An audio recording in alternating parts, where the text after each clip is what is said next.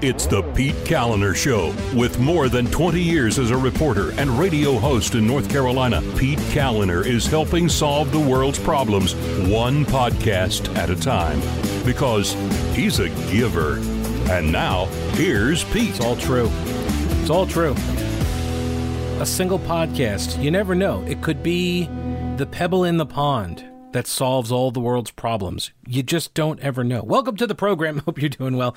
Uh, thanks so much for letting me be a part of your day. I do appreciate it. I also appreciate patrons of the program uh, that help make it all possible. Folks like Shan, Joseph, Dan, Brian, John, Robbie and Janet, Sarah and Frank, Karen, Manuel, and Jeff and Nicole, thank you very much. They became patrons by going to the PeteKalinershow.com, clicking on the link up there that takes them to the Patreon page, and then they uh, they sign up. They get exclusive content like the live streams. We did one last night, a lot of fun, and um, also the bumper stickers thepetekalinershow.com. That's where you can also subscribe.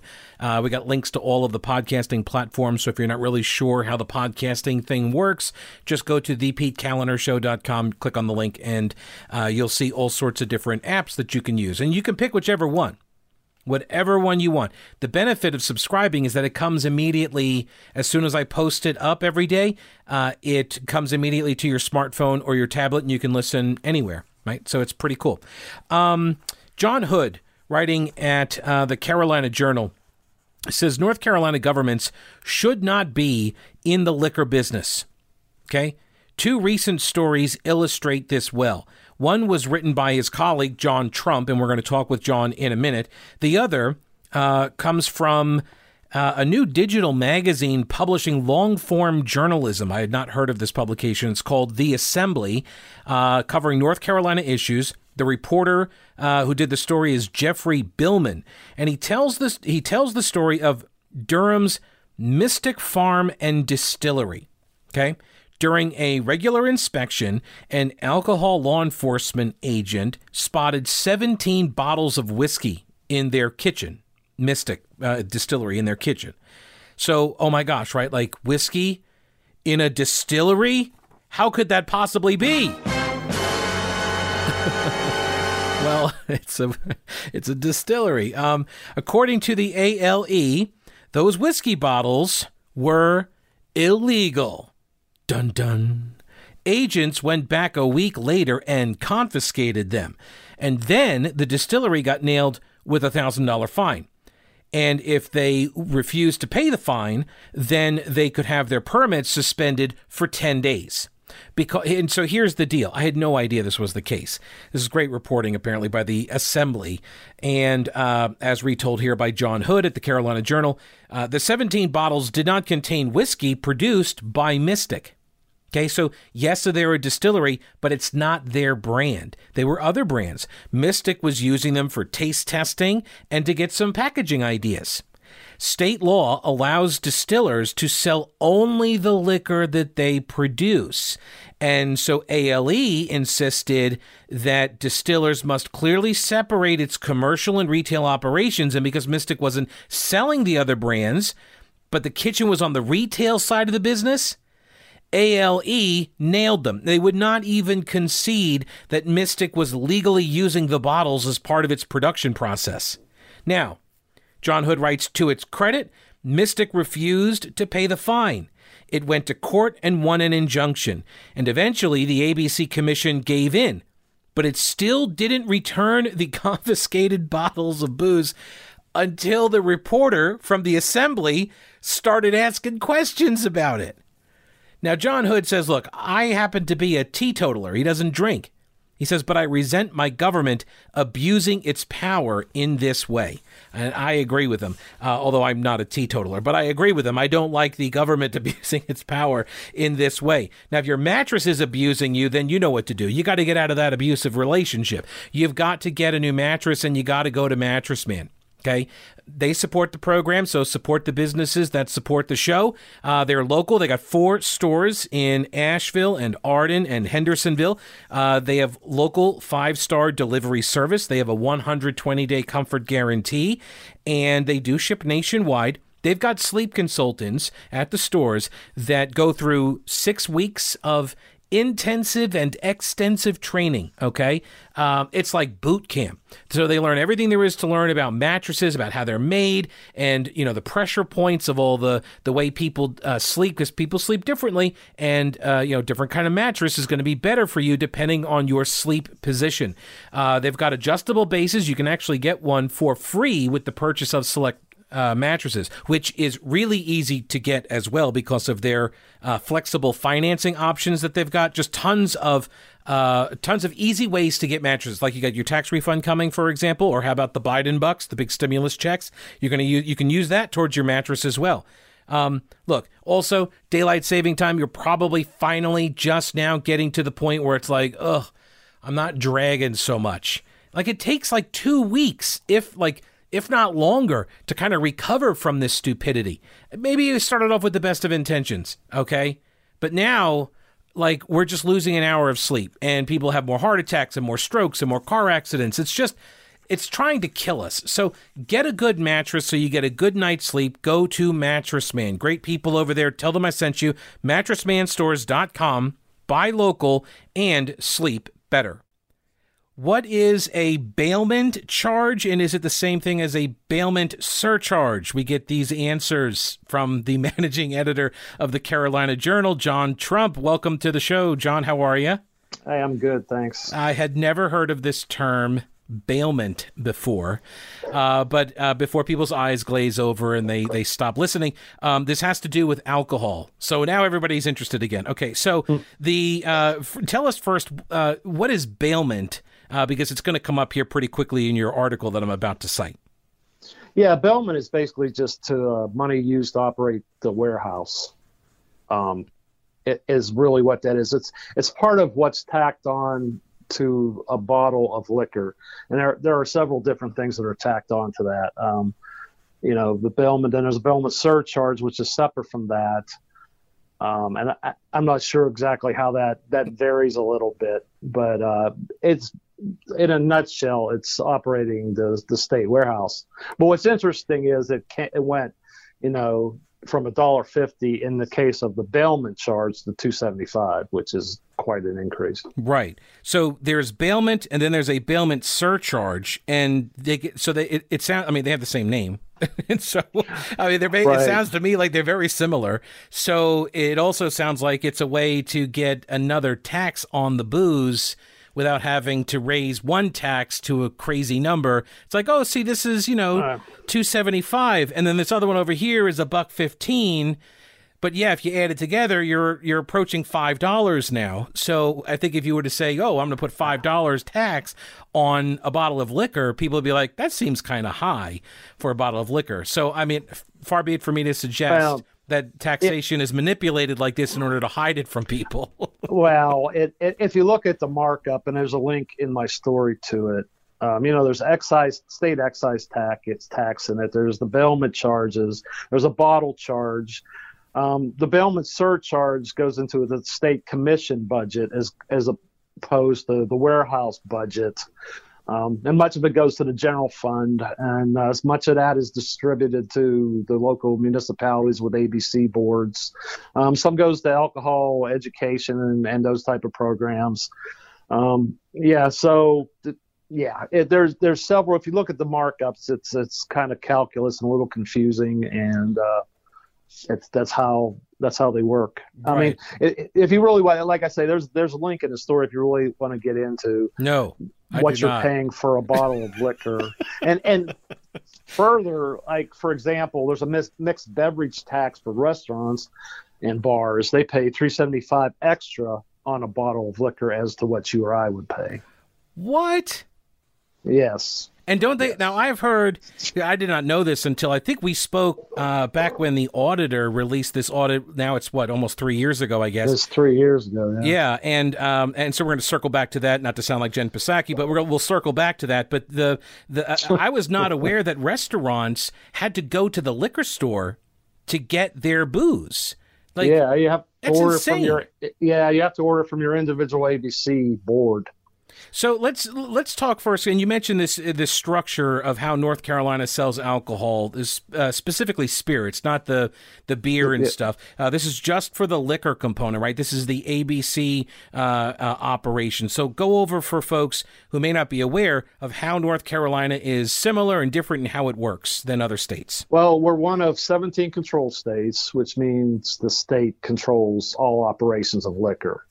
Um, we're different. I mean, okay, they the warehousing of it, the the retail of it, um, and the you know the uh, pricing of it, all of that, all of that's controlled by North Carolina. There's 17 other other states to do it. Um, Virginia is one, uh, but Virginia does it centrally. What makes North Carolina unique is there are 171 separate boards in what you were referring to in localities, right? So, like Brunswick County, for example, because it's profitable because of beach traffic, has nine boards. right. Holden Beach has a board. Shallotte has a board. Uh, you know, Calabash has a board. Um, yeah. Wake County has one board. Mecklenburg has one board. Um, but which is there's 100 counties and 171 boards, so you do the math, right? Yeah. uh, and and they they they've capped it they there was a bill last year, the year before that that capped this system. But yeah, like I said, we're one of 17 states, and we control. I mean, other than the production of it, uh, all the other regulatory activities having to do with liquor is controlled by the state. And, and you know, at ABC stores, you can buy liquor and nothing else. Mm-hmm. Although, although, they are nice, I will say that they a lot of them some, are very some, nice. Some, yeah. some of them are, and and I and I'll be honest with you, and I, am going to call them out because I live in Cary and there's a brand new store about a mile from my house, and uh, the, the, the selection is stayed to say, you know, at, yeah. the be the most, you know.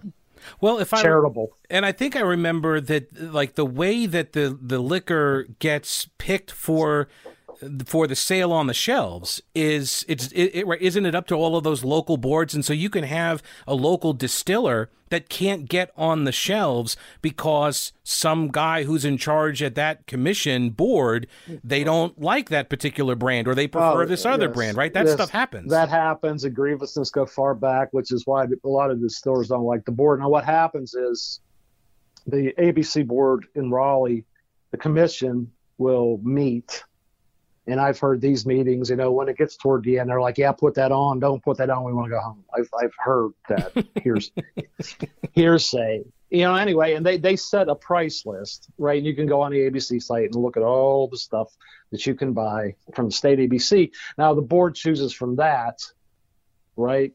So it depends on how good. I know of some wonderful managers at state ABC stores, and I know some stores that are, aren't so good. So it's up to them to decide. And right, if they want the local stuff, which typically they they do, if they, they have a distillery close by, they'll try to promote their stuff. But like I said, these grudges and grievances go back many years, and they're state appointed positions for the local boards. Mm-hmm. Um, many times, like I said, when, when I when I wrote the book. Um, in one store, the, I asked the, the manager, she's like, well, I don't drink, so I don't know. I was like, well, you're part of the board buying this stuff. Well, heaven well, help us all. If you're going to mention the book, you should tell people the title of the book so they can pick it up. It's Still in Barrel, right? Right, yeah, craft spirits in the old North State. Um, it's you know been out a few years now, but uh, you know, and things have changed. We've got a little more progressive with legislation. Yeah. Um, you know, having bars at, at, at you know distilleries and things like that. But yeah, uh, you're allowed to take still holds true. Yeah, like what you're allowed to take like a sip of a shot and uh, and then like what spit it out, yeah. rinse your yeah. mouth out. I think I think it's still an ounce and a half. Okay. and and and, and uh, there are bars though that are regulated like bars, distilleries who choose who choose to operate those. All right, more with John in a minute. First, spring is here, and that means you uh, you need to replace some of your equipment, your power tools. You have to replace this. I mean, come on, some of that stuff is being held together uh, with duct tape, you know, and a prayer. Like you can you can do better. I have confidence in you. I know you can do better at General Equipment Rental. I do know this. General Equipment Rental, their website generalrents.com, they have all sorts of equipment because they are your official licensed Honda and Husqvarna outdoor power equipment sales and service provider. Okay, which means they know everything about these products. They know everything about the tools, the equipment, and uh, they can guide you towards the you know the right uh, tool for your job, for your yard. They're not going to give you too much mower. They're not going to upsell you on a mower if you don't need it. I remember seeing somebody uh, years ago riding a mower, and he must have had maybe a fifth of an acre. Like Really? Come on, man. Now, fifth of an acre, you get the Roomba, not the Roomba, it's the auto mower, the Husqvarna auto mower. It's a Roomba for your yard. I guess it would be the Yardba. And like for a yard that size, it would cut the grass and just keeps cutting the grass all the time and it keeps your grass completely cut and you never have to mow it again. That's what you need to get. Okay? Or, okay, maybe not tillers, maybe a, maybe a pressure washer, chainsaw, trimmer, hedge clippers. They've got it all. Go to General Equipment Rental. And if you don't want to buy, you just need to rent. That's where you go to for all sizes of equipment from earth movers all the way down to, you know, saws. They've got it all. General Equipment Rental, family owned and operated for three generations. They're in Weaverville at the intersection of Merrimon Avenue and Reems Creek Road. Uh, tell them I sent you. General Equipment Rental, generalrents.com, and think outside your toolbox. So the you know. uh, so why I wanted to talk with you is about this latest uh, chapter here. North Carolina ABC renews a contract uh, with LB and B Associates. Um, and they were the ones that were the focus of this audit that was done by the state auditor Beth Wood back in 2018. Um, and this contract is pretty lucrative, several right, like millions of dollars. Uh, and so to fund the new contract, they're raising, as we mentioned earlier, the, the bailments, the, right? Right, the bailment charge to uh, like from what one fifty so dollar and a quarter, which is which is pretty high. And what that means is now LB&B, the uh, the the you know the warehouse contractor, um, the the audit was mostly because the A, ABC, according to Beth Wood, didn't pay attention to the where to what they were doing so much. Um, right, and, you know, operation, yeah, right. And they, they built a second warehouse um, that was mostly empty, and uh, I've heard anecdotally that it's mostly used at the holiday because you know we get those holiday packages with the glasses and you know the free socks and stuff and, and liquor. Um, mm-hmm. That's what they used it for primarily. So, um, I mean, there, they're still building stores and stuff, but it was it was contract administration primarily. So the surcharge, and it's going to amount on a case of liquor for like a 12 bottle case, uh, 20 cents per bottle, which somebody's going to have to pay for. I'm going to take a guess who that somebody is. Yeah, the consumer. Um, the consumer and it's interesting because I, I, was talking to the distiller the other day, and he said that uh, you know he had just raised the price, right, to to a, a normal amount, and it's going to look like he's raising it again. It's like, dude, what do you? Why you keep raising the price, but he's not? The right. state is. Um, so yeah, um, the, the, the distillers could raise prices or not. It's just it's going to go up regardless. Right. Um, well, the, the, somebody's going to get paid one way or another for this. So uh, one of the things I had heard during the pandemic is that uh, people were drinking a lot more, and so right. is that um, will that help sort of offset this increase? Maybe distillers, you know, they they absorb this cost spike. Uh, they're buying more from ABC stores, yes, because of because of the pan, pandemic. Um, those distillers. So I mean, North Carolina distilleries. It's it's still a, many times a mom and pop you know, mm-hmm. enterprise.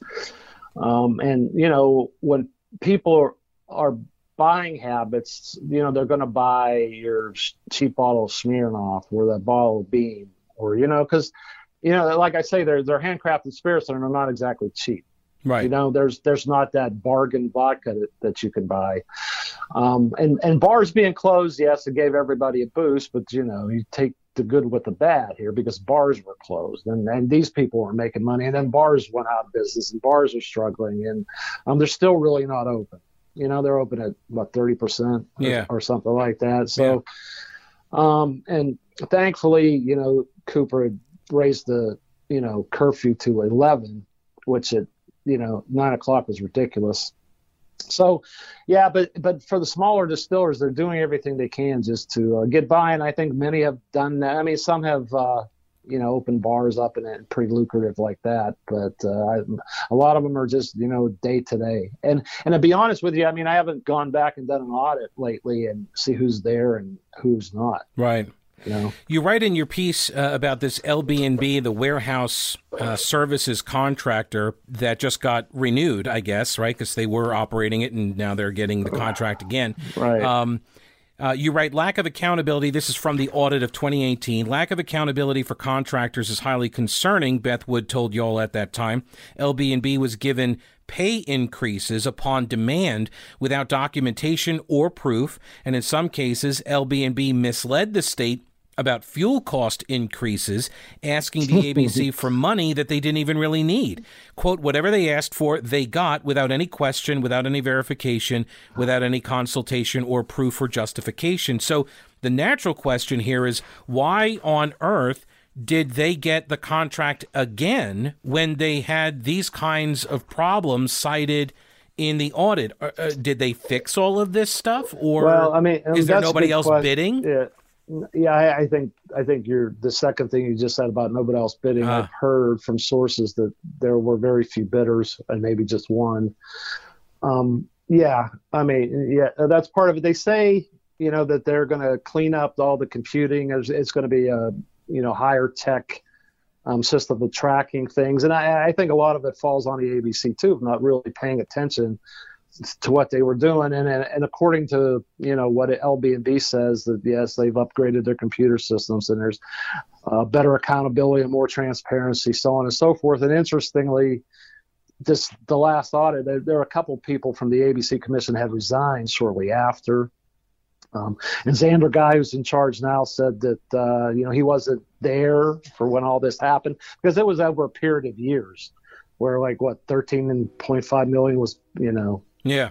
Overcharged or whatever, unaccounted for, however you want to term that. So um, I don't know if LB&B, I mean, you know, is so culpable here is the ABC of not paying attention, and hopefully, um, there's there's there's good leadership within the ABC right now, um, but we'll see, right? Um, well, it's, it's a it's a system that's born for corruption. You say it's now under good management. It is with leadership now at ABC. This is, as I recall, one of the few operations in the state with appointees who are paid, right?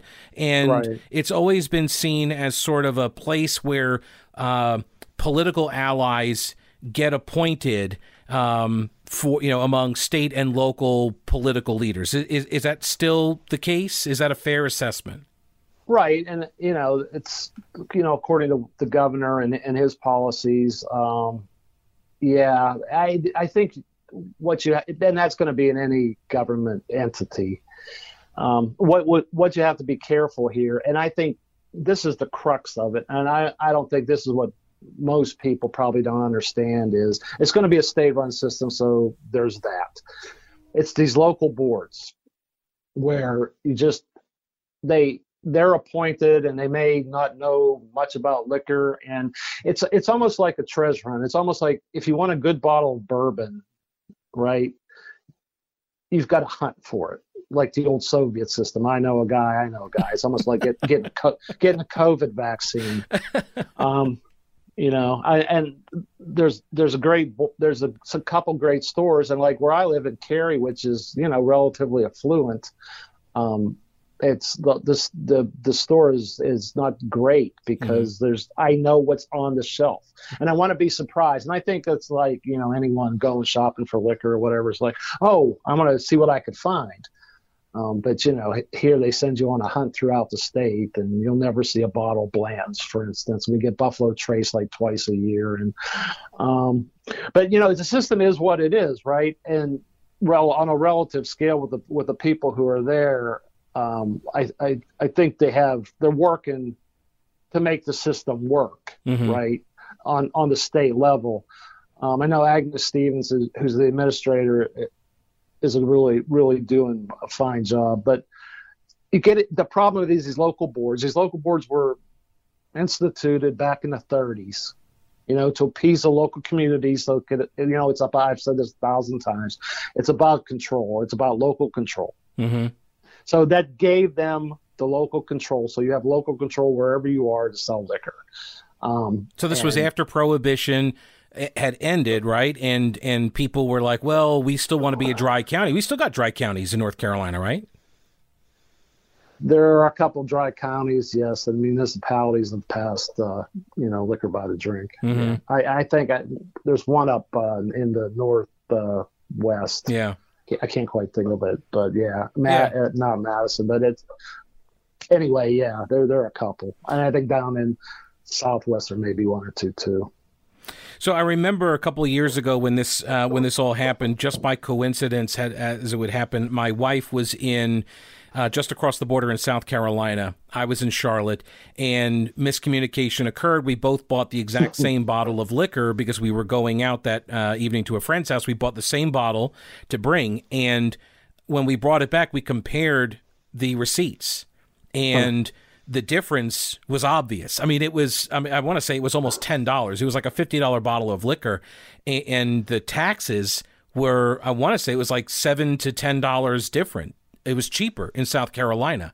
And uh, like that right there is a huge, obvious problem, I think, if you want uh, alcohol, liquor, spirits that uh, are, you know, price competitive. Now, I also say this right. recognizing that North Carolina was like at the forefront of the prohibition movement and I think was the last to repeal prohibition. So, like, we do yeah, have the history. well, Right. It's it's the free market thing, and and, and the mid level stuff are going to be be cheaper. Now here's the rub here, and you may you may pay less for a bottle of Beam in South Carolina than you than you would here. But if you get a bottle of Blanton, say, which is a unicorn in the bourbon world, you're going to pay in in South Carolina or, or, another one of these states, another free state, so to speak. Mm-hmm. You may pay 200 bucks for that bottle if you can buy it. Here, you have to pay, you know, whatever the markup is on a suggested retail price from Buffalo Trace. So you're going to pay, like bottle, you're going to pay whatever the retail price is. There's not going to be any markup. It takes the free market out of the situation. Like if you haven't bought a Pappy Van Winkle in Virginia or North Carolina, for for example, you, you'll pay $150, which is what. But you know, you, you go online, try to buy that on the, uh, you know, on a secondhand market, you're going to pay a grand, hmm. right? So it's control. It's all you know. It's part of the name, alcohol beverage control. So they control the pricing on that. So the mid-level stuff, yeah, you're to, or smaller stuff, you may say, but the higher end stuff, which is hard to get in North Carolina in the first place. But the, if you if you can get it, you're to pay what the suggested retail price is. That's their argument for this. Yeah. Uh, John Trump is the managing editor of the Carolina Journal. The article you can read uh, is at Carolina Journal. It's called North Carolina ABC Renews Contract with the subject of the 2018 audit and it increases warehousing fees. Is there anything else you want to add, John, that you think is important or interesting to note here that we haven't already covered? No, I, but I do think you know the ABC, the legislature. I don't think there's going to be a whole lot of movement anymore lately. More on uh, they Chuck McGrady um, from Henderson, yeah. who has left the General Assembly since resigned, but uh, he did so much um, for alcohol in, in North Carolina, local distilleries.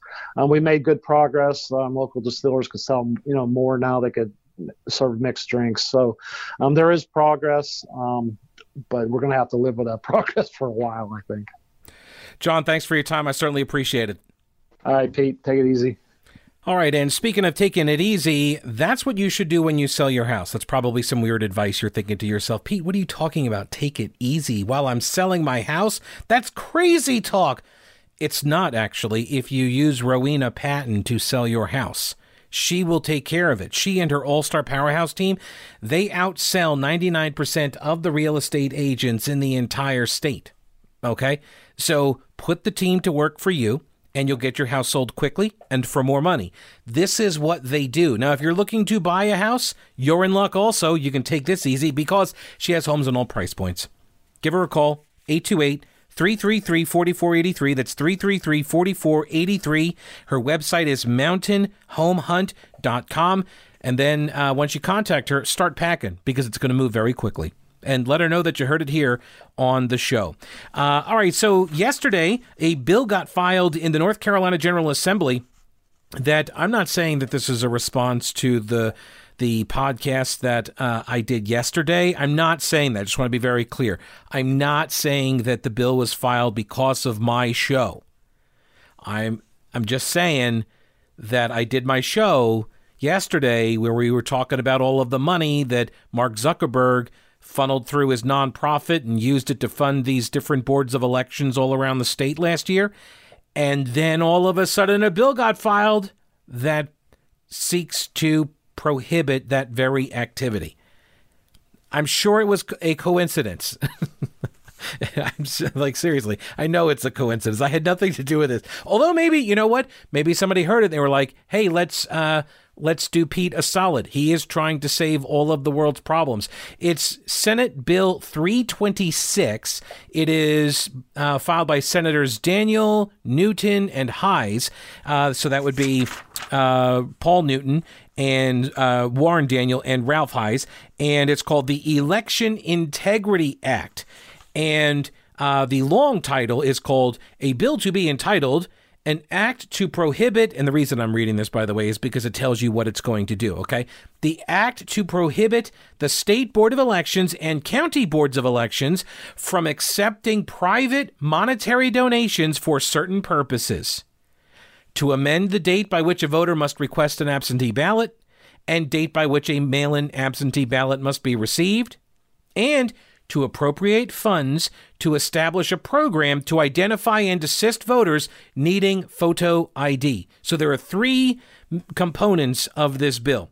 Okay. Number one is addressing the private money that came from the Zuckerberg uh, folks the Facebook folks that went into state boards of election. If you want information on that whole deal, go pull yesterday's podcast from thepetekalinershow.com and you can listen. I talked to Hayden Ludwig from the Capital Research Center and he he did a deep dive, you know, tracing all of this money. It's like North Carolina got more than 4 million dollars and the money went to boards of election in these Democrat counties, predominantly like heavy Democrat counties.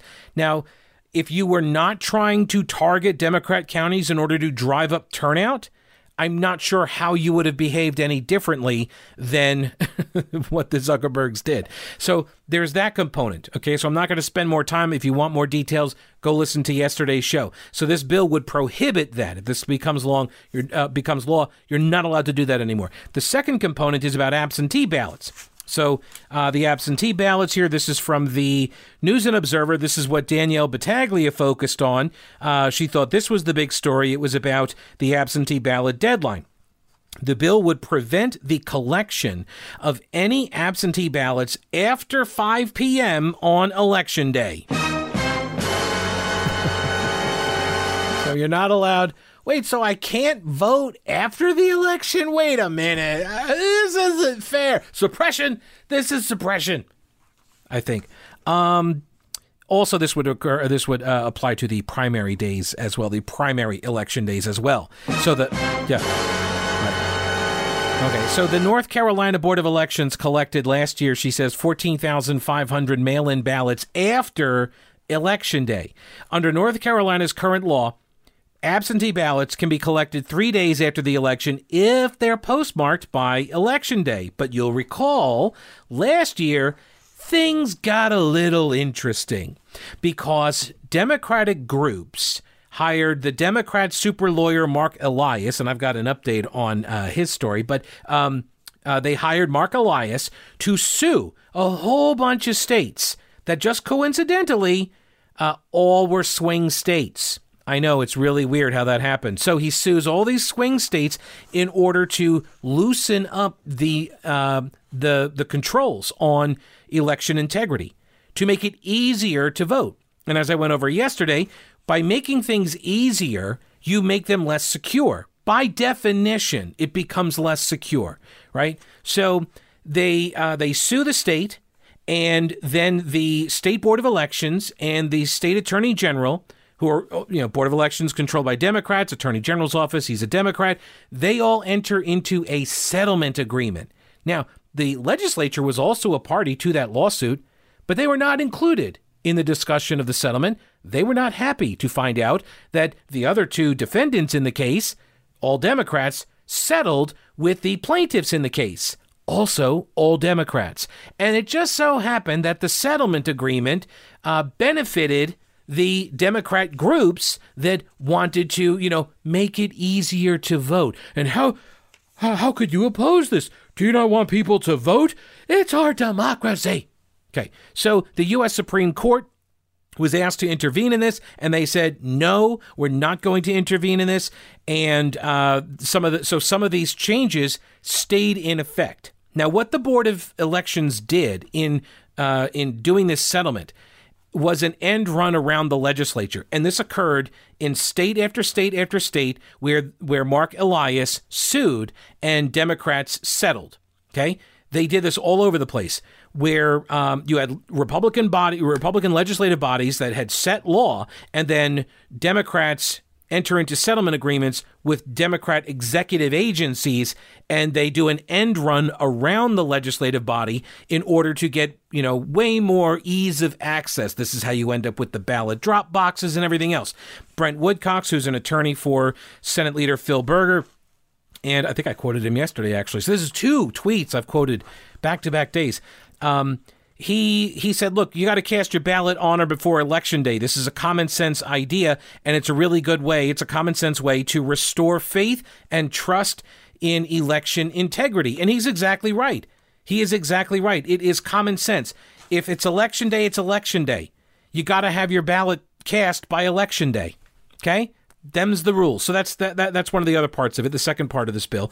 The third part of the bill is to appropriate funds to establish a program to identify and assist voters needing photo ID. So this is, let me see here, skip ahead, section 7, $5 million in non-recurring funds for this year, for the 2021-2022 fiscal year, to establish a program to identify individuals in the state that need a photo ID to vote in person and so then you'll they'll they'll send some you know mobile unit out to you to get you your voter ID.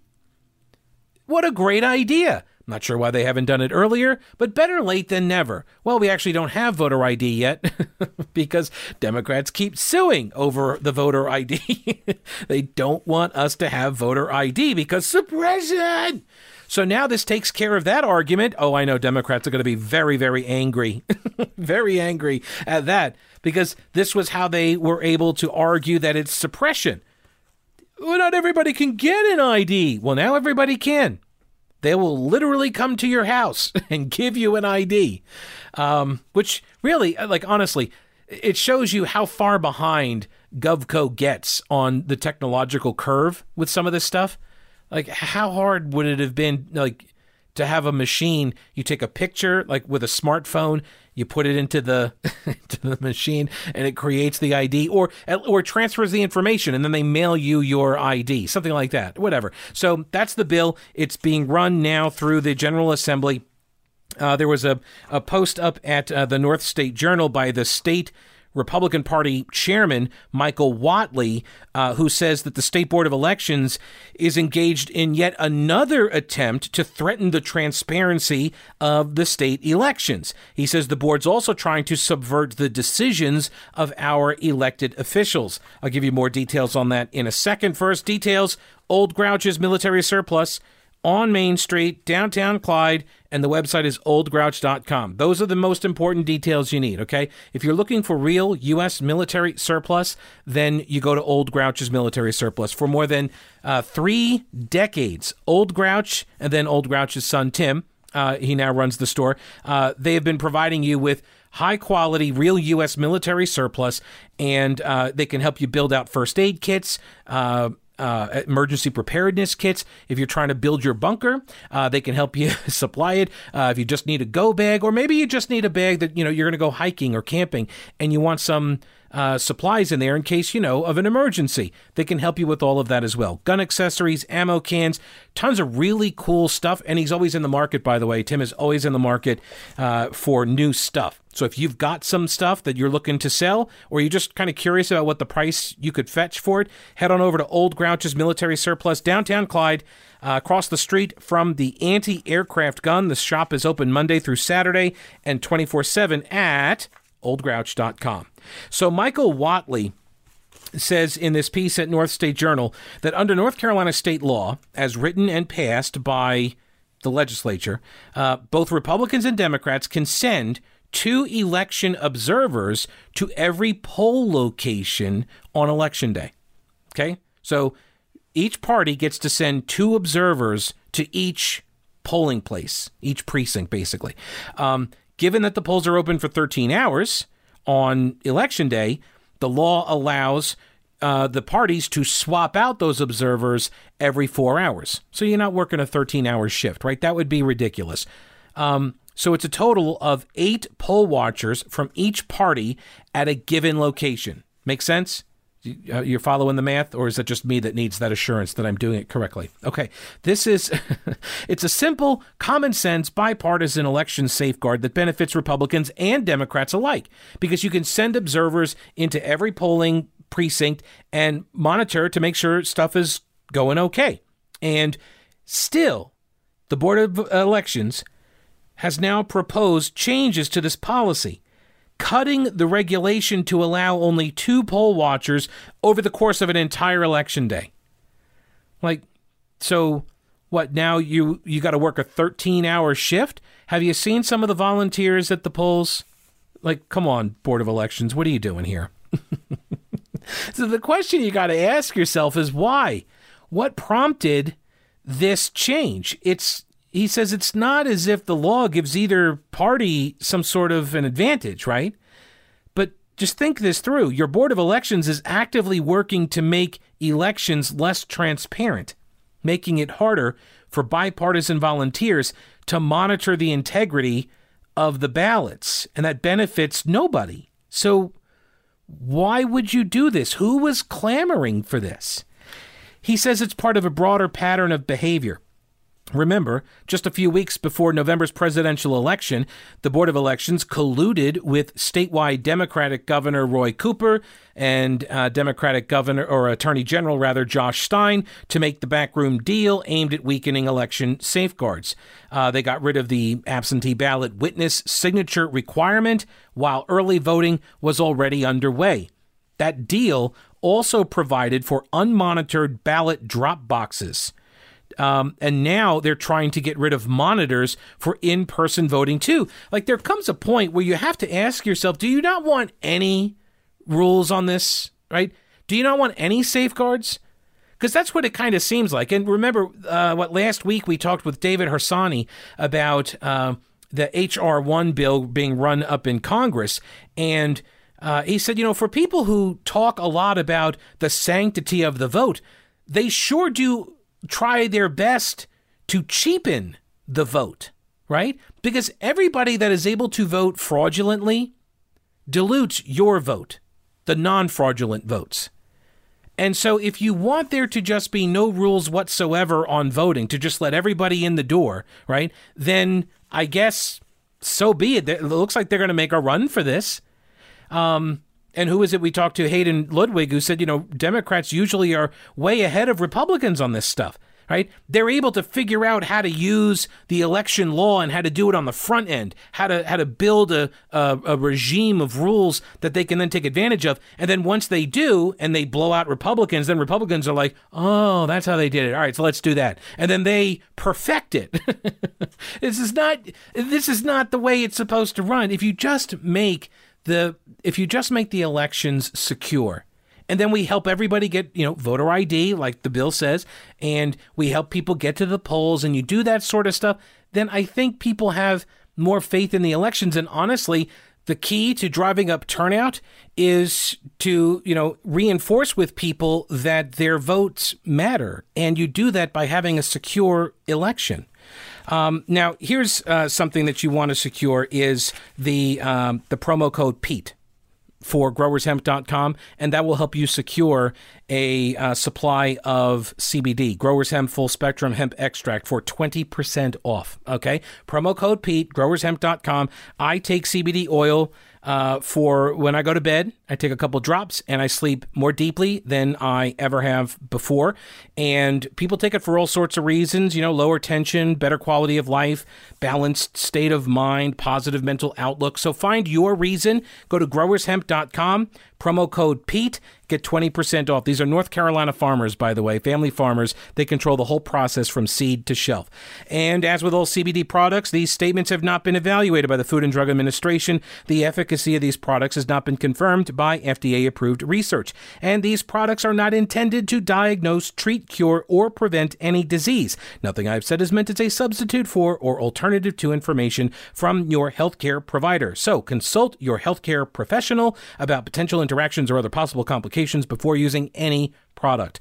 GrowersHemp.com from North Carolina farmers to your home. Growers Hemp is about the hemp and not the hype. So I promised that I would tell you about the update fr- uh, on uh, Mark Elias, right? He is the Democratic super lawyer. One of the Democrat Party's top election lawyers got hit with sanctions by a federal court for violating ethics rules in a lawsuit against Texas over straight ticket voting. You hate to hear about it, don't you? Oh, yeah. It was a rare rebuke for a seasoned attorney following months of tumultuous litigation over the November election.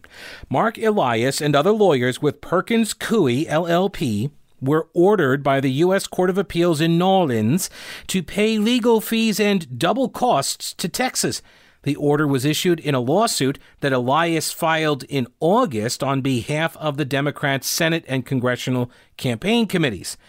In February, he filed what's called a motion to supplement the record in a case accusing Texas of trying to illegally scrap straight ticket voting during the pandemic, even though so, Texas Texas apparently tried to scrap straight ticket voting. North Carolina used to have this. They got rid of it, gosh, I don't know, almost 20 years ago. Um, but he files this motion in February, but he an identical motion had already been denied earlier in the case. And so this is from Bloomberg.com. They call it a technical violation, but that it dragged out the litigation by creating more work for the court.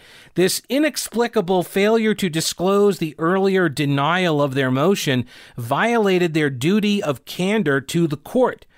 If appellees had any confusion about the application of the order, they could have and should have disclosed the previously denied motion in their new motion. Okay, so you follow what happened here? He he filed a motion and he lost, and then a couple of months go by and he files it again and he never tells the court that it had already rejected this motion. And so he does it again. And then the court apparently went through the the process and they finally they were like wait a minute. You already filed this. We already said no. And then they got kind of mad. Elias and his firm had been notified of the violation in advance. I do have here it is perkins coie stood by their attorneys in the face of the sanctions saying quote we do not normally respond to requests for comment on pending litigation but the firm and the attorneys involved in this matter strongly disagree with the appellate court's ruling and its order of sanctions in the case. Uh, the firm fully and completely supports our attorneys in this case. Elias uh, and the law firm Perkins Coie drew notoriety for their involvement with the DNC and Hillary Clinton's 2016 campaign for their role in hiring the research firm Fusion GPS, who in turn hired former British spy Christopher Steele to conduct opposition research that produced the now infamous dossier on the Trump campaign ties to Russia, which people in the Democratic Party and the media, but I repeat myself, uh, still believe is true. This is why they're labeled as Blue Anon, because, you know, the QAnon conspiracy theorists on the right the blue anon folks are the conspiracy theorists on the left, and they always pretend on the left that we don't have any kind of conspiracy theorists on this side of the aisle. That's just what you right wingers do. A Justice Department Inspector General's investigation found that the Steele dossier was instrumental in the FBI's application for a warrant to conduct surveillance on Carter Page, who is a Trump advisor. The FBI uh, never did verify the contents of that dossier, and they failed to tell the Foreign Intelligence Surveillance Court that Steele's subsource said that the information was actually not reliable. Mark Elias is currently assisting the effort to overturn the result of a congressional race in Iowa, where Republican Representative Mariannette, that's her name, Mariannette Miller Meeks, or Triple M, um, or M to the third power, narrowly defeated Democrat Rita Hart by just six votes. Six votes. The Republican beat the Democrat in Iowa. And the Democrats are now challenging the certification of the Iowa results. They're literally trying to destroy the democracy. They're literally trying to. We have to save the democracy. This is exactly what the Republicans did with the certification of the results in the last election and what the Democrats did in the election prior to that one. Nancy Pelosi has even where is it? Nancy Pelosi has even held out the prospect that she could and uh, have the House overturn the results of this election. Like this is are you kidding me? Where are all of the people that were screaming from the rooftops about how uh, you know Trump and the Republicans were trying to destroy the entire American democratic uh, uh, experiment? Where are they now? Gone, because it wasn't really a principled stand. Mark Elias also features prominently in a blog post last month by Jonathan Turley who is a constitutional law professor out of uh, Georgetown University, I believe. Georgetown or George Mason? Georgetown, I think. Anyway, um, the Perkins Coie lawyer Mark Elias was the focus of stories related to the Steele dossier and the long denial of the Clinton campaign that it actually funded the investigation. See, people forget that too. That Clinton and Elias they they allowed this lie to persist and flat out told the lie that they did not fund it. Despite such false statements by the campaign before the election, the money was found to have been paid out as a legal expense through Elias as counsel for the campaign. Elias also reportedly was present when this funding was denied to the media and to the Congress. While legal blogs have called for disbarments of Trump lawyers for making false statements, there is no call to determine if Elias should face similar scrutiny and whether, as alleged, he lied about the funding of the dossier or assisted others in making such false and misleading statements. There's an uh, there was another case in upstate New York. Anthony Brindisi, Brindisi, um, he was a Democrat candidate, and um, his he was challenging Republican Representative Claudia Tenney. Tenney eventually won, um, but uh, they were challenging that election result based on what? The Dominion voting machines changing votes. this guy, like, can you imagine if we had an honest media that covered both sides fairly? Could you imagine? Tenney has been certified as the winner. She has been sworn in.